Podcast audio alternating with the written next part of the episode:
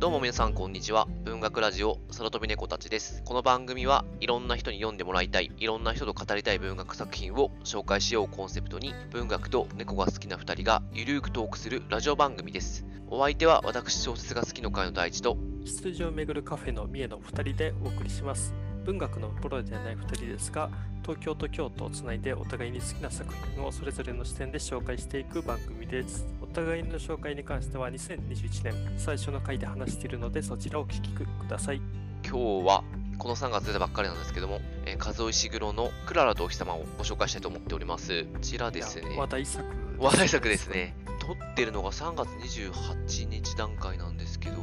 なんか10万部超えたってニュースちょっと見ましたね。ちょっと前ですけど。あ、うん10万部超えてるんですね。川。早川のホームページにありましたねうん。さすがだなとみんな読んでる。数尾数尾石黒の長編ってなんかちょっとなんか村上春樹さんに近くて、うんうんうんうん。だから数年に一度のビッグイベントみたいな、うんうんうんうんなんかそんな感覚があるんですよね。そうですよね。一応、あれですね、ノーベル文学賞受賞第一作となってますね。あ、うん本当ですね。6年ぶりの長編ということで。あそういう意味では、多分これまで以上になんか話題が大きくうん。なってるのかなという感じしますね。じゃあ、ちょっと署名いっちゃいましょうか。はいでは、今回紹介するのが、数尾石黒さんが書いたクララとお日様になります。土屋正夫さん役で、早川書房からえー2021年3月に発行されたものになります。じゃあ、あらすじをちょっと簡単にお伝えいたします。ノーベル文学受賞第一作、世界同時発売と、まあ、大きく話題になってましたね。はい。で、えー人工知能を搭載したロボットのクララは、病弱な少女、ジョジーと出会い、やがて二人は友情を育んでいく。愛とは、知性とは、家族とは、生きることの意味を問う感動作。というのが、もう、えー早川書房のホームページに載ってた簡単なあらすじなんですけど、ちょっと PR タイムズだったかな、まあ、ネットでちょっと調べたら、この和尾石黒さんのコメントが発売直前ぐらいなのかなコメントが、あの、あったんで、ちょっとそれ読み上げたいと思います。ちょっと長くなるかもしれませんけども。この本の語り手クララは人間の形をした AI 搭載の機械です。10代の若者が大人になる手助けのために開発された AF、アーティフィシャルフレンズ、えーつまり人工親友です。え物語の冒頭、クララは他の AF たちと店先に並び、買った人が外の世界へ連れ出していくのを楽しみにしています。その間、ウィンドウ越しに街の様子を観察して人間の世界を分かろうと努めます。そして孤独な人間たちに興味を持ち始めます。なぜなら人間の世界に入ったクララの大切な仕事は人の孤独を癒すことなのです。これまでの私の作品をお読みになったかどうかわかりませんが、新作は私を離さないでと日の名残の流れを組むものです。皆さんにお読みいただけると嬉しいです。というコメントがあったみたいですね。まあ、これが結構ストーリーの大枠を言ってるような 感じですね。そうですよね。すごい AI 搭載の機械が出てくるっていう、すごいちょっと SF チックな。うんうんうん。だいぶここ、このここ最近文学作品もなんかね、そういうちょっと近未来的なものを扱うようになってきてますよね。ちょっとさっきのやっぱ AI とかがこう人間にどうこう影響していくんだろうみたいな、うんちょっとやっぱいろいろ書いてるなと思いますね。ああ、確かにね。なんかそういうちょっと SF 要素があるものっていうのが、もうなんか当たり前に思えてきたなっていうのは感じますよね。えっ、と、イアン・マキュー、イアン・マキュアンでしたっけ、い同じくイ9話。マキュアンでしたっけ？イギリスですよね、方もね。クララとお日様読んで読みたくなってるんですけど、あの恋するアダムっていう、ああの進捗レスとか出てるんです。あれもなんか AI が、うん AI っていうか、まあ、ロボットかな？こう主役というか、主役なのかな？どっちなんだろう？まあちょっとわかんないですけど、あの、を扱った作品でちょっと読みたいなとか。ねそっちも気になりますね。あと、リチャード・パワーズか。の新作もなんか AI を、が出てくるらしいですね。今。あ、そうなんですね。うん。今年出るのかな？本国で。えー アメリカで。なんかめっちゃすごい長編になりそうです。そう。やばいと思う。そうですよね。読みたいけど。ないけど手を出して。いや、うん。私もまだ一作しか読んでないですけど、結構時間かかりますからね。リチャード・パワーズね。まあまあ、ちょっとそんな感じで、やっぱ AI 的なものは文学作品にかなり入ってうんきてますね。あの流れとしては私を話さないでと日の名残のうんうん、うん。流れを組むものとあるんですけど、どうですかね？やっぱり私を話さないで結構近いそうですねうん。かなり近いなと思いましたね。ありましたよね。うん。か描き方がだいぶ。うん。私、日の名残と私を話さないでしか数尾石黒読んでないんですけど、で、うんちょうど、あの、数尾石黒さんがその2つの流れを組んでるとうん言ったんで、ちょうどこの この系統を今、私は抑えてしまっているっていう。でも、うん。まあ、私を話さないでにかなり本当ね、似てますよね。うん。僕もちょっと長編は私を話さないでしか？読んだことがないんですけども、近いもう感覚を受けたし、まあ、逆に他のがすごいちょっと読みたくなりますよね。うん、そうですね。ちょっと、ぱり、まあ、そこまで作品多くないと思うんで、加藤シグロうん。うん、なんか、読破できる、こう、ちょうどいい塩梅だなと思ってるんで、ややりたいなとちょっと思いましたね。で、ちなみになんですけど、ちょっと、ちょっと私もよく分かってないんですけど、ちょっとまた聞きなんでなんですけど、これ世界同時発売ってあるんですけど、ね、あの。多分、英語が割とこう、親しみある国々、英語はちゃんとこうよ、使える国々では、えっ、と、英語版が売ってるだけで、その、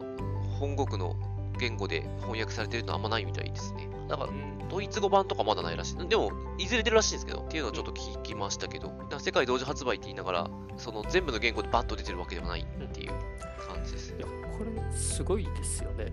うん、すごいですね。でも、日本語とかの翻訳のその期間っていうのが実際にあったっていうのが、うんでもやっぱり、カしかズも石黒さんはあれじゃないですか、やっぱ日本に思い入れあるから、ああ、こう入る。あでも確か今回ニュースで見たのがうん、時差の問題でなんか英語版とかより日本語版の方が先に発売の、発売が。早くてなるほど読めたっていうそういう現象が起きた。そうか、同じ日でも、そうか、先にこっちが来ちゃったってことが、時差で、なるほど。まああと今回想定うん、に関しても原書があの文字だけのシンプルな想定なんですけどもまあ日本語版はあのイラストが入っていてこのイラストがすごい僕は好きであの画像検索とかするといあの英語版とか日本語版の想定が出てくるんですけど日本語版のがすごいやっぱりいいなと思いましたねあ、ね、それは結構ツイッターでも話題になってましたね。可愛いっすよね、これね。うんかわいいですねなんか手元に置いときたくなるようなうん。じゃあ、ちょっと具体的にいきますか。うん。で、今回なんですけど、えーとですね、話の、この、なんていうか、結構ネタバレしないと話さないところもありまして、ちょっと大胆に前半と後半でざっくり分けようと思ってまして、えー、と前半は、まあ、これから絶対読む人のために導入部分、まあ、具体的には第2部まで触れつつ、この全体的な魅力についてちょっと話す形にしたいと思ってて、で、後半でもうネタバレありで結末あたりまでだっと話してしまって、まあそのあたり私とみえさんどう思ったかなみたいな話をしていきたいと思っています。で、結構ちゃんと話しておかなきゃいけないと思ってまして、これ私を話さないでを読んだ人なら確実に分かっていただけると思うんですけれども、和尾石黒さんはですね、このネタバレをするとですね、かなり読む魅力が、まあ、かなり減ってしまう作家さんだなと思ってます。すごくいろいろ丁寧に描いていくんですけど、その中にさりげなくちょっとずつ事実がとか情報がこう出てきて、それをなんていうかこの流れで楽しまないと、正直、あの面白さっていうのはかなり減るんじゃないかなと思ってますね。なんかほんとさりげなくですね、こう最初分かんなかったことがちょっとずつ分かっていくんですよ。その過程が結構丁寧で面白いので、でそれがですね、かなりなんていうかこう、こちらを飽きさせずに読ませる作りになってるなと思ってるので、これがもうこういうことなんだって知った状態で読むと、だいぶ あのもったいないなと思ってまして、なので、あの本当にこれ、クララとお日様読みたいなと思ってる人、ちゃんと読みたいなと思ってる人は、ちょっと後半はですね、聞くのをやめていただいた方がいいかなと思います。で、まあもちろん、あの、ここから後半ですよって話はしますんで、あの そこまではあの聞いていただいて大丈夫です。そんな感じですかね。うん。なんかここ補足あります？あうんあとうん一応あのラジオの概要欄にもあの何分からあ後半が始まるっていうのをあの書きましょうか説明うん書いてますので、なんかそこも確認してもらえるとあのうっかり後半を聞いちゃうっていうことはあの防げるかなと思います。じゃあ、そんな感じで前半いきます。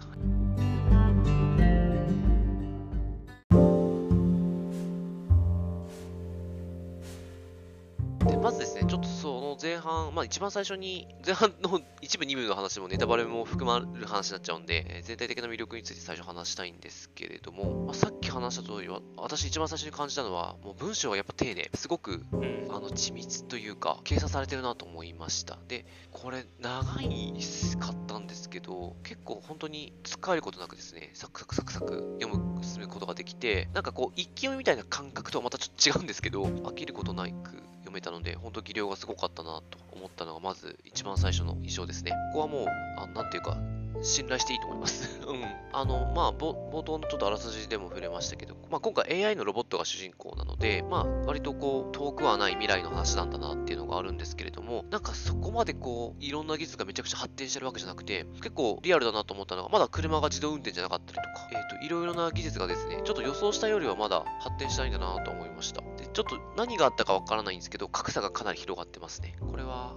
まあちょっと教育のこともあるっぽいんですけど、まあ格差が広がってる世界です。あと、AI というか、まあこの AF 人工親友さんの視点で話が進むので、こう世界の描写の仕方が、こう、最初認識できないものというか、うまく認識できないものが目の前に現れたりすると、それがこう、うまくクララは捉えることができなくて、なんか大きな、あの、なんか集合体に見えたりとか、あブロックだっけ？なっちゃったりとかしてて、あの、認識できないんですけど、まあ、認識できるようになってくると、それがこう、はっきりしていくみたいな表現を使ったりしてて、このあたりは、あの、面白かったですね。そうですよね。なんか主人公がクララという人工親友なので、なんかその独特な視点っていうのを感じましたね。結構話が、ストーリーラインをざっと後で説明しますけど、まあ、主軸は1本決まってるんですけれども、そこに絡んでくる要素が結構多くて、このその様子だけこう見ていくと、よくこれでも、これも長いですけど、400、500ページじゃないぐらい、430ページか、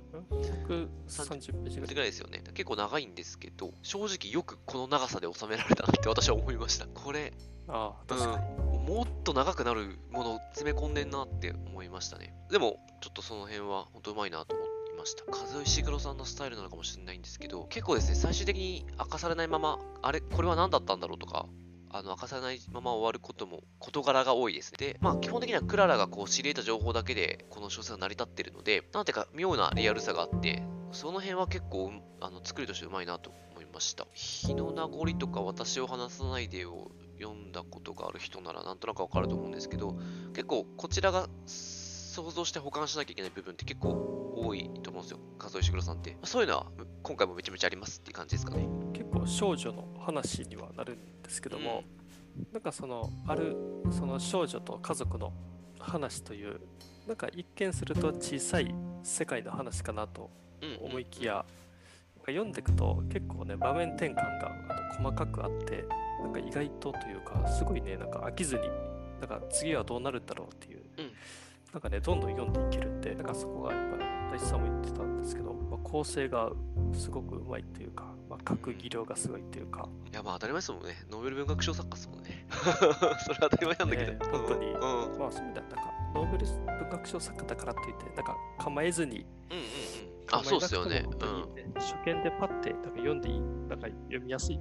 小説かなとは思いますねうん。。めちゃめちゃ読みやすかったです。うん。で、ちょっと、あの、あと最後に、この人工親友っていうところに触れたいんですけど、これ、まあ主人公が人工親友で、まあ AI が主人公なんですけれども、まあ人の孤独を癒すために開発されたあの商品です。時代的にですね、子供の学校がなくなってるんですよね。と、授業、義務教育みたいな定義はどうなるかわかんないんだけど、オンライン授業ですよね。オンライン授業で、友達と会うことがないってことですね。友達ができないっていう言い方で、ちょっとこの辺の仕組みちょっとよくわかってわかんなかったんだけど、要はでもその、えー、と日常的にあの学校に通うっていうことがないので、オンラインで全部授業をみんな受けるので、友達とこう、日々接しないんですよ。で、まあ、そういう社会情勢があるから生まれてきたと思うんですけど、こう人工親友っていうのが、まあ、商品化されていて、販売されてると。で、結構みんな持ってるっぽいんですよね。あの、この、あの、えっ、と、子供たちは、この人工親友っていうのうん。で、で、クララは、主人公のクララは B2 型というタイプで、この時勢で言うと B3 型っていうのがもう発売してて、ちょっと出回り始めているという状況の時に、クララは、まあ、ウィンドウで売りに出されていてという状況でしたね。私、感覚的にはこれもう完全にスマホだなと思いましたね。なんか、あの、iPhone の新新しいの出たみたいな感じで。なるほど。もう毎年更新されていくみたいなうん。うん。で、あの、昔のものが、から切り替えられちゃうみたいな感じなのかな。まあ、ちょっと、はいはいはいうん。まあ、人工親友ってぐらいだから、結構関係がもうできちゃうから、そう簡単に切り替えるってことはないのかもしれないですけど、でもやっぱり新型が出ると、もちろん人々は新しい方に群がるので、クララたち B2 型はちょっとこう、いろんな不安を抱えたりとかした、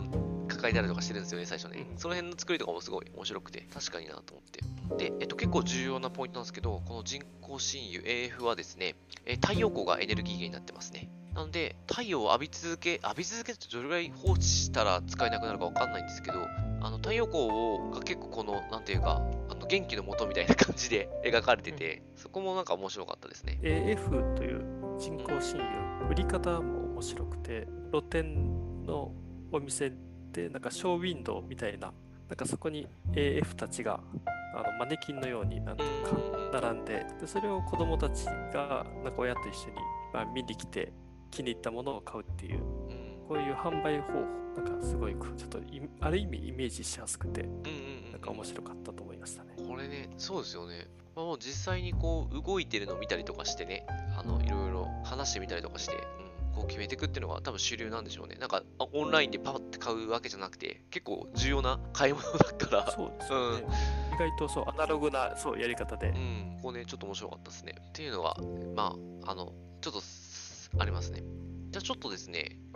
第2部までのストーリーをちょっと話していきたいと思います。で、これ、まあ一応、6部構成になっていまして、前半、私たちのラジオの前半では、1部と2部を話そうと思います。ちょっと3部からですね、結構革新的な話になっていくので、1部と2部の、まあ本当序章みたいなと、序章というか、まあ最初の100ページぐらいですね、ちょっと話したいと思います。まずこれは、クララがこの AF の売り場で並んでいるところから始まります。まあそこにはたくさん AF がいるので、まあ、そこでみんなでいろんな話をしながら、あの、こう、自分たちを迎えに来てくれる子供たちを待っているという、あの感じですね。えっ、と、期待もあれば不安もあるという、その辺の感情の描き方もリアルでした。で、クラはですね、ちょっと他の AF と比べても観察能力が非常に高くて、学習意欲がめちゃめちゃ高いです。だから、ウィンドウからですね、いろんなものを見て、とにかくいろんなことを学ぼうとして、で、実際に学んでますね。で、その、えー、と吸収力とか観察力、吸収力がすごくて、まあ、店長さんからも、こう、一目置かれているというような存在の AF でした。で、でそこにですね、ジョジーという14歳ぐらいの女の子が現れます。もうこれ、クララのことを、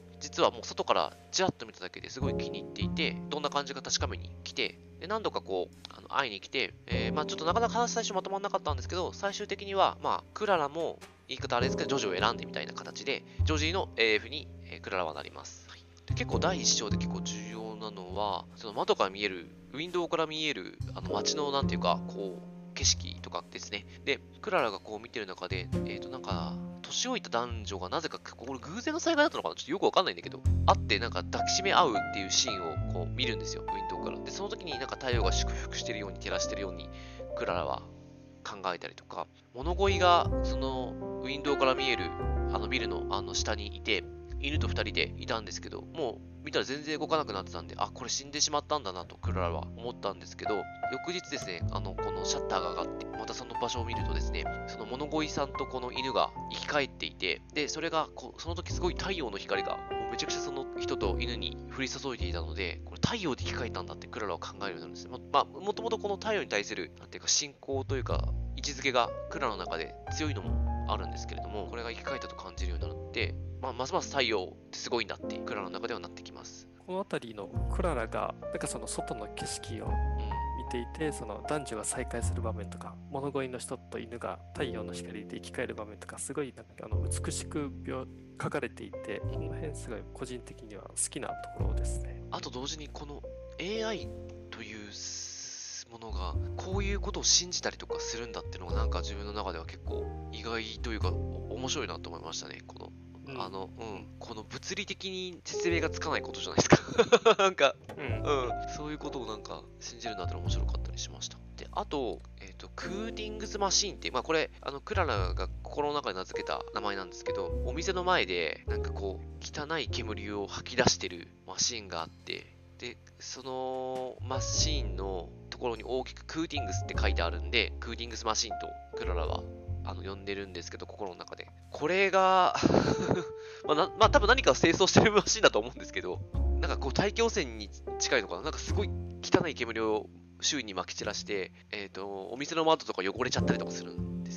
あの、窓が汚れたりすると、太陽の光とかも届かなくなっちゃったりするんで、こいつ何なんだよみたいな、あの、イメージを持ってますっていう。で、これもちょっと後々大きなポイントにもなってくるんですけど、まあ、ここで重要なのは、クララは太陽をものすごく信仰してるっていうのと、クーリングスマシンが、えー汚染してるというのを認識してたというところですかね。そうですね。でも、第1部って、まあ、確か60ページぐらいなんですけど、まあ70ページぐらい。いや、結構、なんか意外と面白く読めましたね。個人あ、うんうん的には。うんなんかまだね、本当に序盤で、まだまだ謎が多い中なんですけど、読みやすいのはもちろんあるんですけど、うん。なんか内容が面白くて面白かったですね。クララと他の AF の人たちとの会話とかもうん。結構面白くて、クララって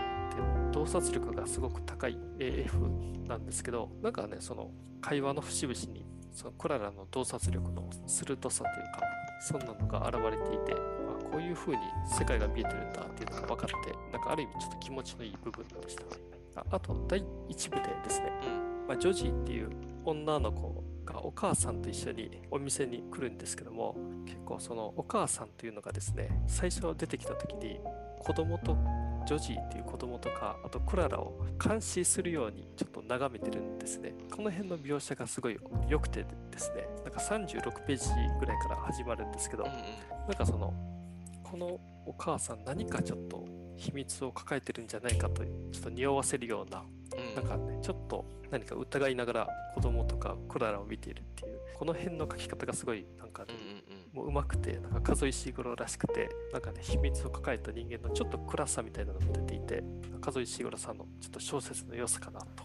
ちょっとね、序盤から思いましたね。第2話ですね、クララがジョジの家に引き取られたあたりから始まります。で、まず、あの、ジョジーの家のことを学ぶというか、まあ、クララ観察力高いんで、あの、学んでいくんです。まあ、最初ちょっと戸惑いながらっていうとこもありますが、まあ、馴染んでいって、えー順調に、あのジョジーの、あの、AF としての役割を担っていきます。で、ジョジーの家はですね、母親とジョジーと家政婦しかいないので、どうやら父親は離婚した感じですね。様子ですね。なので、父親はいません。ジョジーの家にはですね、隣にリックというあの少年が住んでいて、まあ、これが幼馴染でで、どうやらこの2人はですね、将来を誓い合ってると。で、2人はよく計画があるんだという話を、僕らには計画があるんだという話をします。まあ、クララはリックとも少しずつ交流を深めていきます。で、その時ですね、えっ、と、これ、その、ここの仕組みがちょっと私分からなかったんだけど、あの、交流会っていうのがあるんですよね。学校がないんだけれども、なんか定期的に誰かの家にみんなが集まるみたいな、交流会という名前の、あの、なんていうか、イベントがあって、で、みんながこう、あの、母親とか、まあ、保護者と一緒にですね、あの、子供たちが一回集まるという、なんかパーティーみたいな感じなのかな？があって、まあ、そこで結構いろんな人と交流する。で、これはですね、あの、やっぱり親たちは、もうこれ、大学に行くまでですよね。大学に行くまで、基本的にはこう、誰かと交流しながら学ぶっていうことがない世界ですよね。でっていう認識で合ってますかね？なんか、大学だったっけ？高校だったっけ？そう。なんかちょっとその辺曖昧になって。大学かな？どうなんだろう？うん。まあでもある一定のレベルの学習に内容まで行くまで、集団かな？集団か、集団学習？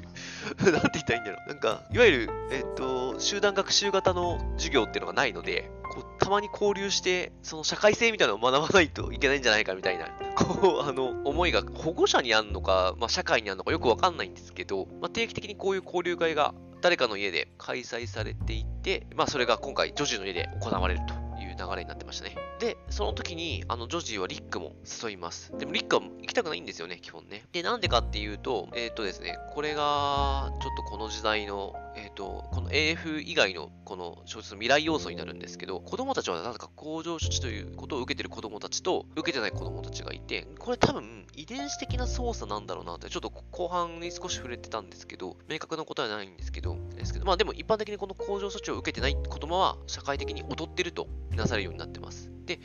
リックは、まあ、これちょっとどういう事情があったか、いろいろあるっぽいんですけども、これを受けてないんですね。でも、めちゃくちゃリックは頭いいんですけど、そんなことの工場措置を受けてなくてめちゃくちゃ頭はいいんですけども、でも工場処置を受けてないというだけで、まあ、周りから見下されているという。なので、交流会には行きたくないということなんですけれども、でも、実際リックは、まあ、ジョジーのお願いだったので、交流会に現れます。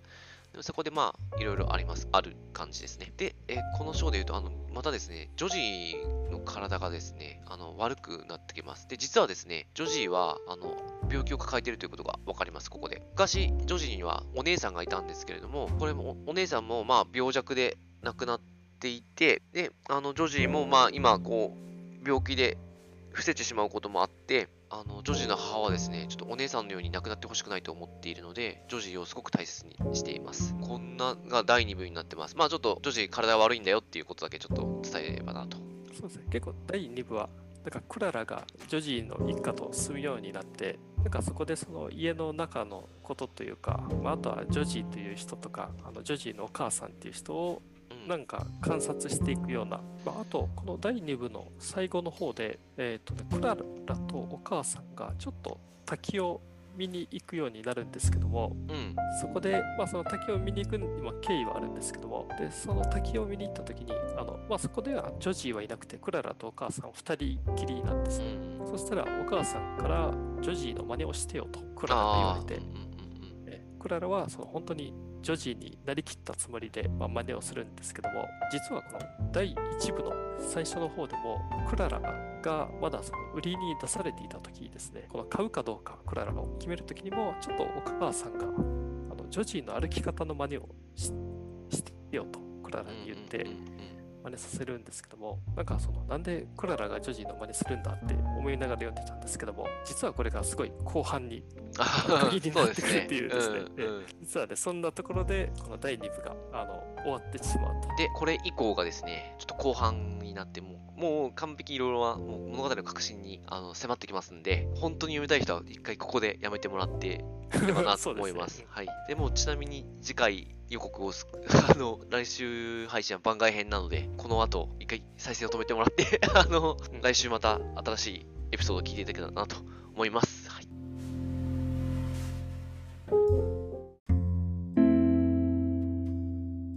じゃあ、ちょっと後半いきますか。ちょっと物語の核心ますか？はい。そうですね。じゃあ、えっと、後半、第3部です。で、もう3分の2以降、この後、後半という形にさせてもらいます。はい、第3部は、あのーえっと、ジョジーなんですけども、体が本当に悪くなっちゃって、えーもう伏せた寝たきりというか、まあ、基本的にはもう、ベッドのあたりにいる感じになりますね。で、毎日リックがお見舞いに来るんですけれども、この2人も、まあ、顔を合わせていろいろなことが、なんていうかまあ、お互いの気持ちがこう、こう、うまくいかなくて、まあ、喧嘩してしまって、最終的にちょっと関係悪くなったりしますね。で、クララが、まあ、その間をちょっと取り持ったりします。で、クララはですね、えーもう弱っていくジョジーを見ながら、ジョジーにはもうこのお日様の太陽の特別な助けが必要だとあの考えて、どうしたらそれが叶うのか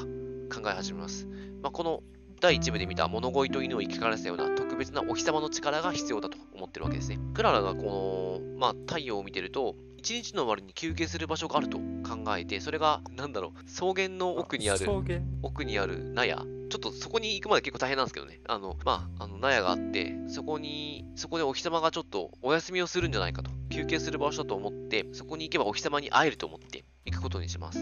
で、この時ちょっとリックの助けを借りながら、ちょっとそこに行きますね。リックも、クララが何をしたいかわからないんだけれども、ジョジを助けようとしているというのはわかる。だから、協力したい、みたいな感じになります。あ、で、クララは自分がやろうとしてることを言ったら、誰かに、これもちょっと AI の感覚からするとすごい面白いなと思うんですけど、自分がこうやろうとすることは、なんかこのお日様のプライバシーに関わることで、え言ったらうまくいかなくなるんじゃないかっていう恐れをすごく抱いていて、自分がやろうとしてる計画を誰にも話さないんですよね。で、えーまあなんとかこう、納屋にたどり着いた時に、まあリックはちょっと返して、えー一人でお日様とこう対面をして、すごい光が降り注いでくるってだけなんですけども、クララは一方的な感じではあるんですけれども、お日様とジョージを助けてくださいという特別な配慮をお願いしますという祈りというかお願いをしますね。で、これには自分が何かしなきゃいけないと。あの、お日様に役に立つことを何でもします。ということで、クララは、あの、あれだと、汚染をまき散らしたクーリングマシンを破壊すれば、お日様は喜んでくれると思い、えクーリングマシンを破壊することを考えます。そんなのが第3部ですかね。そ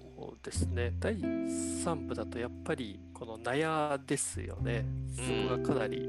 重要な。うん。ポイント。マクベインさんっていう人が持ってる納あ、屋なんです。けども、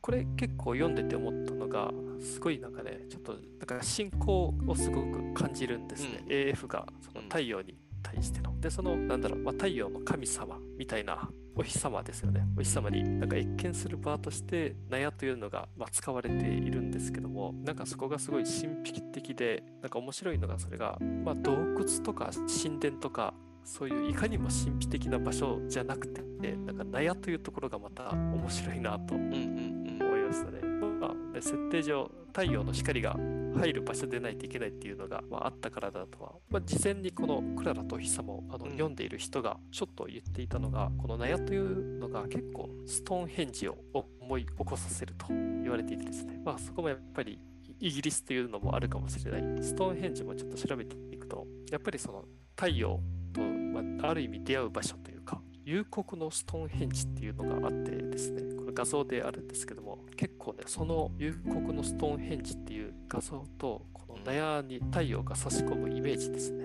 結構そこがね、重なって、まあ、よければね、ちょっと夕刻のストーンヘンジで画像検索もしてもあ、らえたらなと思って。そうなんですね。ええなんかすごいイメージが個人的には重なりました、あー、なるほど。これ一番最初に出てくるやつかな。ああ、多分多分 Google で。あー、なるほど。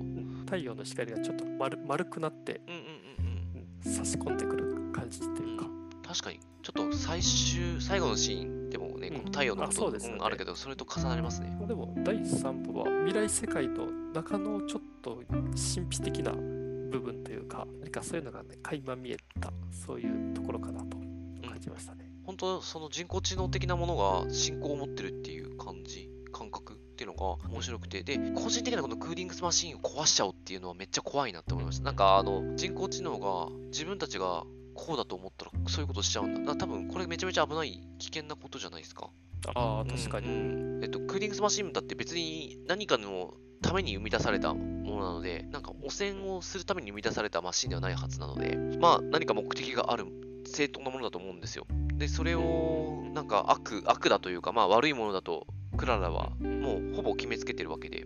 そうなっちゃったらこう、うん、壊しちゃう。まあ実際、ちょっとね、あまあでもネタバレあれだけど、まあ壊しちゃうんですけど、この第4部で。怖いなと思いましたね。クララ側からするとね、完全にうん。それは正義の行いで、まあ、ジョジーを助けるために悪のものを壊すっていううん理論なんですけど、確かにそうですよね、それって。これ本当最後6部にこの AF の恐怖というかちょっと人々の間に AF が一体何なんだろうみたいなまあ AI と一緒でちょっと理解が及ばなくなってくるんで怖いっていう意識が広がるようなんですね。社会的に。だからそういうのもちょっとここで重なるなと思って読んでましたね、じゃあちょっとそんな感じで第4部。で第4部はこれはジョジーとお母さん。あと隣に住むリックとそのお母さんそしてクララの、まあ、4, 人と1体って言っていい方が5人って言ったらいいかあれなんですけども、まあ、それで都会に行きます。あ、で、ジョジーと母親はちょっと今まで説明したかったんですけど、田舎に住んでるんですよ、暮らし自体は。家はすごいなんか草原の中にあってみたいな。都会から結構離れてるっぽいんですけれども、それぞれこの親子、目的があって、まあ、主に母親側だけど、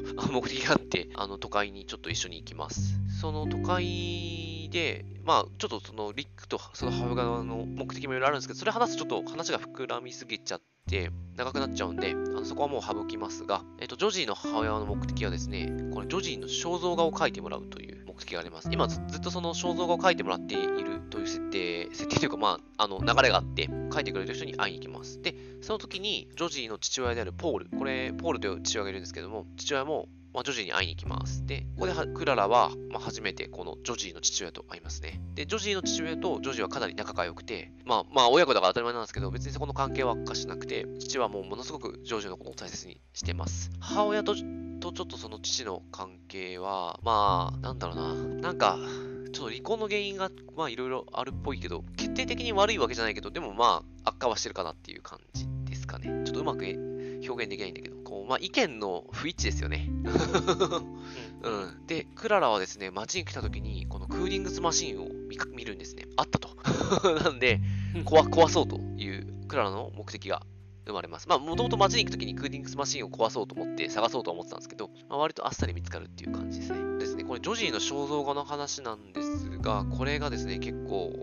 この物語の核にもなってまして、これはですね、まあ、ジョジーをいろんな角度からこうデータ取ってですね、写真撮ったりデータ撮ったりして、ジョジーそっくりな AF を作ることを、あの母親と、まあ、この肖像画を描いてると言ってる研究者と一緒になって計画をしてました。で、ジョジーはこのことは知りません。で、まあ、これはもう母が、ジョジーがこう姉同様いなくなってしまったら、もう耐えられないからということです。で、このことに対して父は反対しています。この実はですね、クララが、まあ、結局、ジョジーの絵を、肖像画描いてるアトリエがあって、それはもう、ジョジーには見せてないんですけれども、そこに入っていくと、もうジョジーそっくりの人形みたいなのが作られてるんですよ。なんで、まあ、クララは、このことを、この人たちは AF を作ろうとしてるんだということを理解しますが、さらにその先に話があって、実は、クララが、そのジョジーの代わりになると、ジョジーを継続する役目を担ってほしいということを母親から聞かされます。だからもしジョジーが亡くなってしまったら、クララがジョジーとして生きてくれと。なので、全てを学習してほしいと。あの、私の娘になってほしいという話を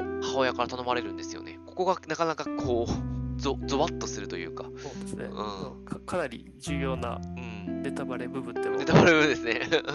まあ、そんな、そう、でも、クララはまあ、なんていうか、まずはジョジーの病気が治るのが第一ですよねという話を母にして、で、まあ、もうクララはですね、もう、あの、クーリングスマシンさえ壊せれば、ジョジーが治ると思ってるんで、この段階で。うん。そそれをやろうとしますね。結果的にこのクーリングスマシンをあの見つけ出して破壊に成功するんですけれども、最後の、最後のっていうか、この街をあの去るときに、壊したクーリングスマシンよりもでっかいクーリングスマシンが汚染してるところをあの移動する車の中で見ちゃって、クララはなんていうか絶望するっていうか、自分はあの、お日様とのこの、なんていうかね、あの約、約束というか、まあ、守り事を果たせなかったんだなと思ってしまい、え絶望をした状態で帰りますね。そんなとこが第4部ですね。結構4部もやっぱりクララがジョジーの体調というか、うん、そこを心配してなんかそこの不安感とか焦りとかっていうのはすごいなんかが現れてるで部かなとは思いましたね。うんうん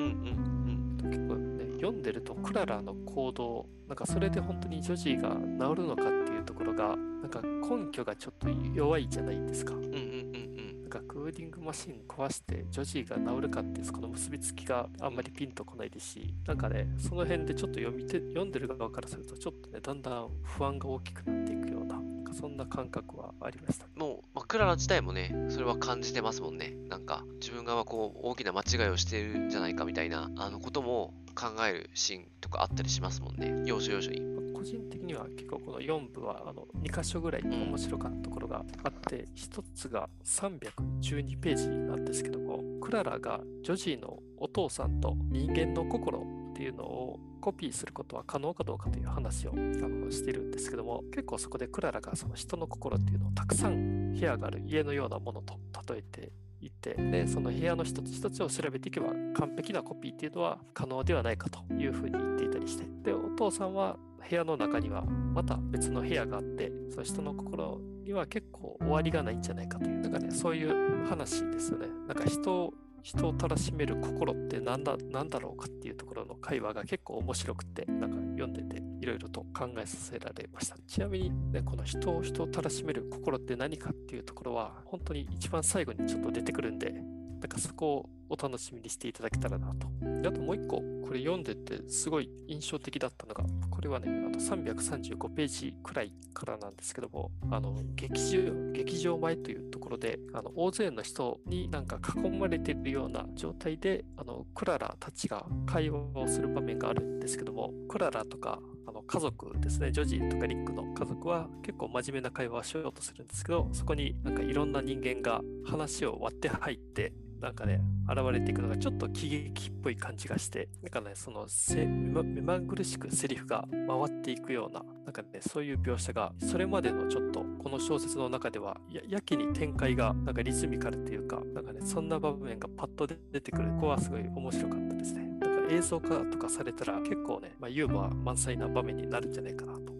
って読んでました。いやなんかね、ここのところの場面は、なんかね、それまでの小説のリズムとちょっとね、なんかテンポが変わったような気がして、こういうので、数石黒さんうまいなと思って、いや、うまいっていうか、すっごいなと。じゃあ、最後、まあ、5部と6部ちょっと連続でいきますね。うん、これもう結末になります。はい、はい。で、うん、えっ、ー、と、こう街から帰ってきた後ですね、女児の容体がもう悪化します。で、もうこれはもう、えっ、ー、と、母も、まあ、来てる医者の方もですね、諦め始めちゃって、もうこれはもう、ダメなんじゃないかと思ってて、でもクララはもう焦りまくりますね、この時でね。ジョジーの病気をなんとか治さなきゃいけないと思って。で、なんでお日様は助けてくれないんだと。まあ、あの、いろいろ思って。で、もう一度お願いしに行きます。納屋に行きますね。で、この時に、まあ、リックとジョジーは愛し合ってるんだから、まあ、その二人を救ってほしいと懇願しますね。で、まあ、その結果ですね、これがもう、ちょっとこう、どう解釈していいか、様々だと思うんですけれども、ジョジーの、ちょっと嵐の夜、嵐だっけ？まあなんか雲、すごく曇ってた日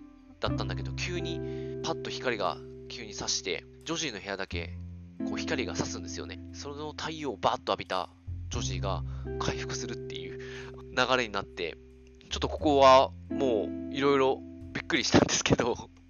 奇跡が起きましたよね。うん、こう奇跡が、そう、奇跡が起きて、で、あまあ、ここに関してはちょっとどう解釈するかなんですけど、でも私はもう、個人的にはこれもずっと私はクララの思い込みだから、こうはならないと思ってたんですよ。ジョジーは太陽の光で回復はしないと思ってたんですよ。ああ、ね、うん、うん、それは思いました。うん、だからここをおおってなってどどう解釈していいなみたいに あの 自分はなっちゃいましたけど、でも、まあ、これはやっぱり、このクララの、まあ、奇跡を起こしたということなのか、何なのか、ちょっとどう捉えていいのかなっていうのはちょっとわかんないところでしたね。ジョジアもですね、その後回復します。で、ジョジーは回復した後、あの、第6部になるんですけども、あの、大学進学が決まりますね。その後は、もう、なんていうか、あの、全然病気になることもなく、大学に進学するので、こう、家を離れることになります。で、その時に、クララともお別れをするというか、ますね。で、これちょっと裏でこの、時間結構経ってるんですけど、この AF がですね、結構その、社会的には、ちょっと、危険なものなんじゃないかっていう認識が広まってって、ちょっとまあ、ちょっと明確には書かれないんですけど、まあ、もう生産も止まってるし、まあ、廃棄しようっていう流れになってるんだと思うんですね。なので、まあ、女児をですね、大学に送り出した後、クララはですね、多分廃棄を待つための場所かなみたいなところに連れてかれます。ジョー自体もですね、いろいろ変わってて、あの将来を誓い合った中のリックとも、なんかこう別々の道を選んでるし、リックも、まあ、リックがここに来るし結構第6部でいろいろ話してくれるんですけど、そこの話結構私結構好き、ま あ好きっちゃ好きなんだけど、あの、お互い成長してて、もう考え方が変わってて気持ちを離れてる。でも、リックは、まあ、ジョジーと、あの、こう、誓い合ったこと、幼い時に誓い合ったことっていうのは、その時の気持ちっていうのは、今は自分たちの中ではもなくなっちゃってるかもしれないけど、あの時は本物だったとかいう話をしてて、すごく大人な話をしてるなとか思ったりしました。まあ結局このクララはですね、あの最後、その廃棄場所によくそのクララがいたお店の店長さんが回ってきてて、まあ店長さんはその自分が送り出した AF と再会をしたいんですよね。なんで、クララと再会してちょっと話して、まあここの話が結構いいいいんですけどね、クララはですね、最後自分は幸せだったと語って終わっていくと感じですね。うん、ついに終わりましたね。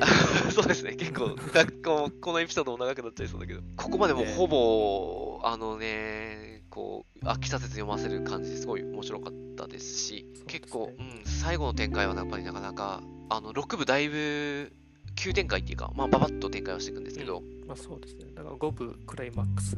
からの6部がね、最後の、まあ、締めになるんですけど、いや結構なんか一気読みをしてしまうような、まあ、まあ、3部以降結構一気読みしたくなるようなね、話の展開がどんどん流れていったんですけど、いやでも結局、僕は最後読み終わって AF というか、あのクララって一体どういう存在だったんだろうっていうのはすごいなんか思っちゃいましたね。うん、あ、うんうんうん。これね、やっぱり、まあ、クーリングマシーンのあたりはちょっとクララ怖い怖そうっていうあの思想は怖いなとは思うんですけど、でもクララってやっぱこのジョジーのためにずっと生きてき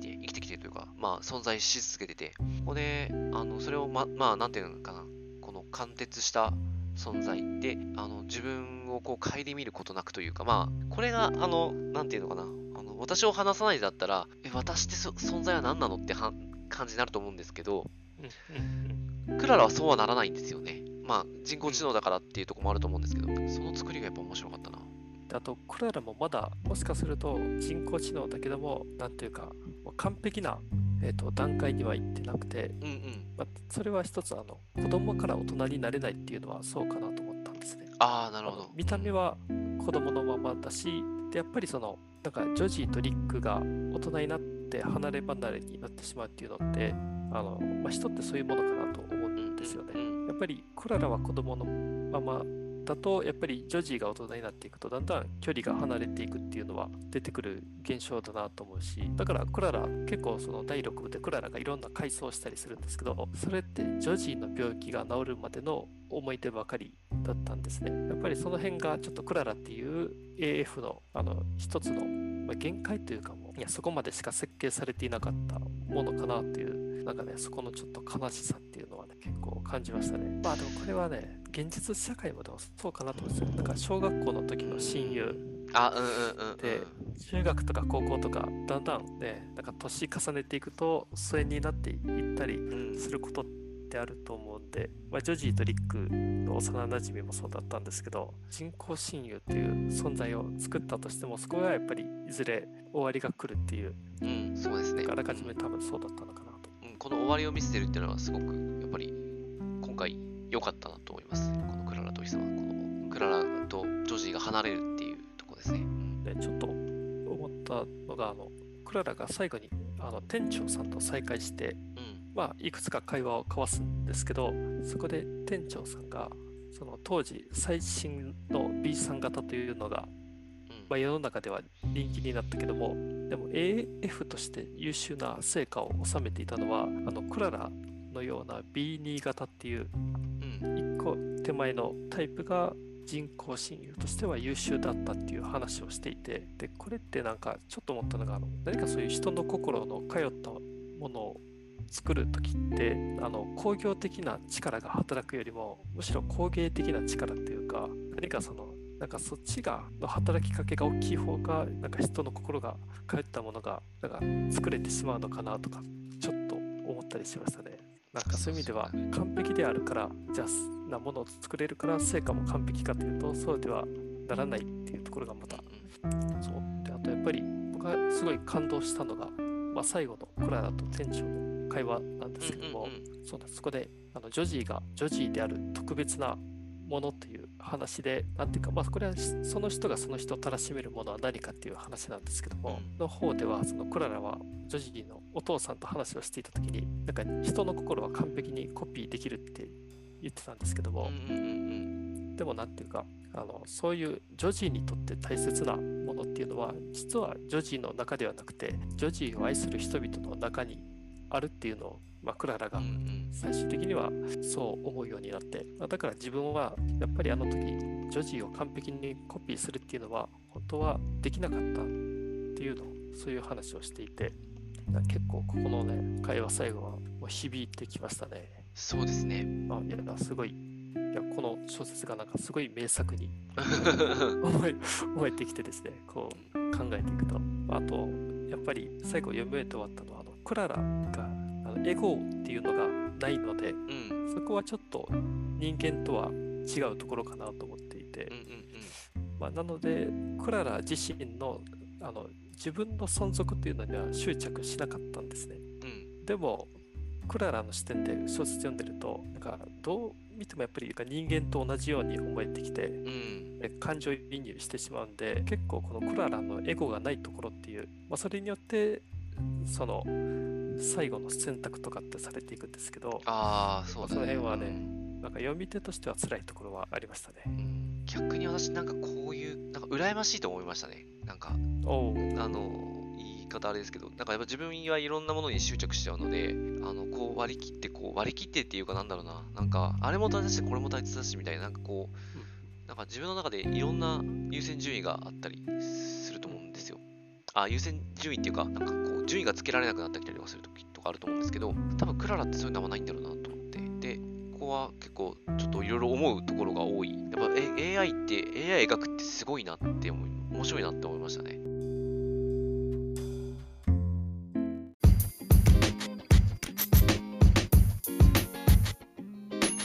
じゃあちょっと今回も多分長くなってると思うんですけれども、えー、クララとお日様、こんなところで締めたいと思います。最後、あの感想とどんな人に読んでもらいたいか、いつも通り話して終わりたいと思います。では私の方から、もう何度も言うんですけど、これ本当に飽きずにですね、最後まで読めたんで、あの万人におすすめのタイプの小説です。あの読みやすいですし、すごく楽しめる小説でした。で、やっぱりもうストーリー展開と文章が非常に丁寧なので、和石黒さんってやっぱすごいんだなと改めて思いました。で、えー、言っちまえばこれは、クララと病弱な女の子が、まあ、最終的にこう病弱な女が救われていくっていう話なんで、まあ、綺麗な話に筋だけ見ると見えるかもしれないんですけど、いろんなこの格差のこととか、あんま今回ちょっと話さなかったですけど、格差のこととか、まあ、この AI に関するこういろんな思いとか、あの、あって、結構ですね、いろんな要素があって、そのあたりの描き方ってのはすごく面白いなとました。間違いなくですね、私を話さないでが好きな人にはハマると思います。これは、聞いてもらったらわかると思うんですけど、ちょっと似てますね。で、かつ、でも違う、視点というか、面を見せてくれてるので、あの、面白いと思います。はい、だから、AI、私やっぱこの AI っていうをテーマにした小説って、やっぱ面白いなって今思っちゃいましたね。なんか、あの、映画の AI ってあったと思うんですよ。いつだったっけな？あの、ハーレー、ハーレー・ジョエル・オスメント君だったっけだっけ？あの、名前ちょっと今、あれだけど、まあ、あの AI って映画が、スピルバーガーが撮った AI ってのがあって、あれ、あれ、あの時ってなんかすっごい未来描いてんな、みたいな、見た時思ったんですけど、でも、今ってもうなんか近づいてきてるじゃないですか、この世界が。だから、すごく近くて、で、文学作品に入っていくと、やっっぱりその AI がこう生まれたことによる感情の変化とか、どういう風なこととか、まあ、今回は AI の視点だったんで、それもすごく面白くて、こういうあの文学作品いいなって本当思いましたね。いや、本当に思いますね。うん、ちょっと私はそんなところです。はい、じゃあ、皆さんどうでしょうか？うん、読んでいくごとにどんどんあの引き込まれてあの読めていけて、やっぱりあの面白かったですね。この AF というのがいる SF 的な世界観とそのプララが太陽を崇拝しているなんか原始的な世界観っていうのがなんか融合しているようにあの書かれていてなんかそういう設定も、ね、魅力かなと思いましたしあとは和尾石黒さんらしいところで言うと登場人物が結構みんな秘密を抱えていてでちょっと影を持っていたりして何かねあのそういうなんか謎解き、まあ、謎を解かれないところもたくさんあるんですけどだんだん読んでいくうちにその世界が見えてくるみたいなところはやっぱり読んでて面白いところかなとで今回も本当大地さん言われてた通りあのすごく読みやすいっていうのもあると思うので、まあ、前提知識なしで読める小説かなと思っています。まあ、ななのでもう興味あれば思い切ってあの読んでもらえたらなと思います。だから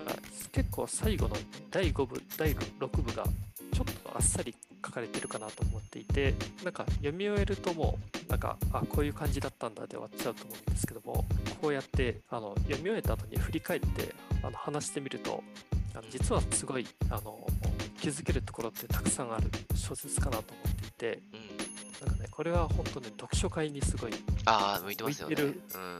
本かなと思いましたね。まあ、門井石黒さん初めてという人も本当に読みやすいのでおすすめです。あであともし門井石黒さんの小説でもうちょっと大人な世界な話を読みたいなっていう前にだとあの短編集の野草曲集っていうのがあるので結構それも読みやすくてあのおすすめかなと思っています。なんかあれですねやっぱこれ一回読んだ後にもう一回読むと多分いろいろ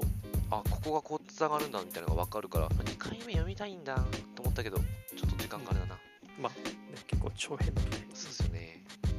ね2回目読んだ時は読書会やりますか？そうですね。リスナーの方も多分読むの時間かかるだろうし。そうですね、うん、そんな感じでちょっと次回をして終わります。次回はですね番外編。久しぶりの番外編？でもないか。まあ7回目の番外編になります、うん、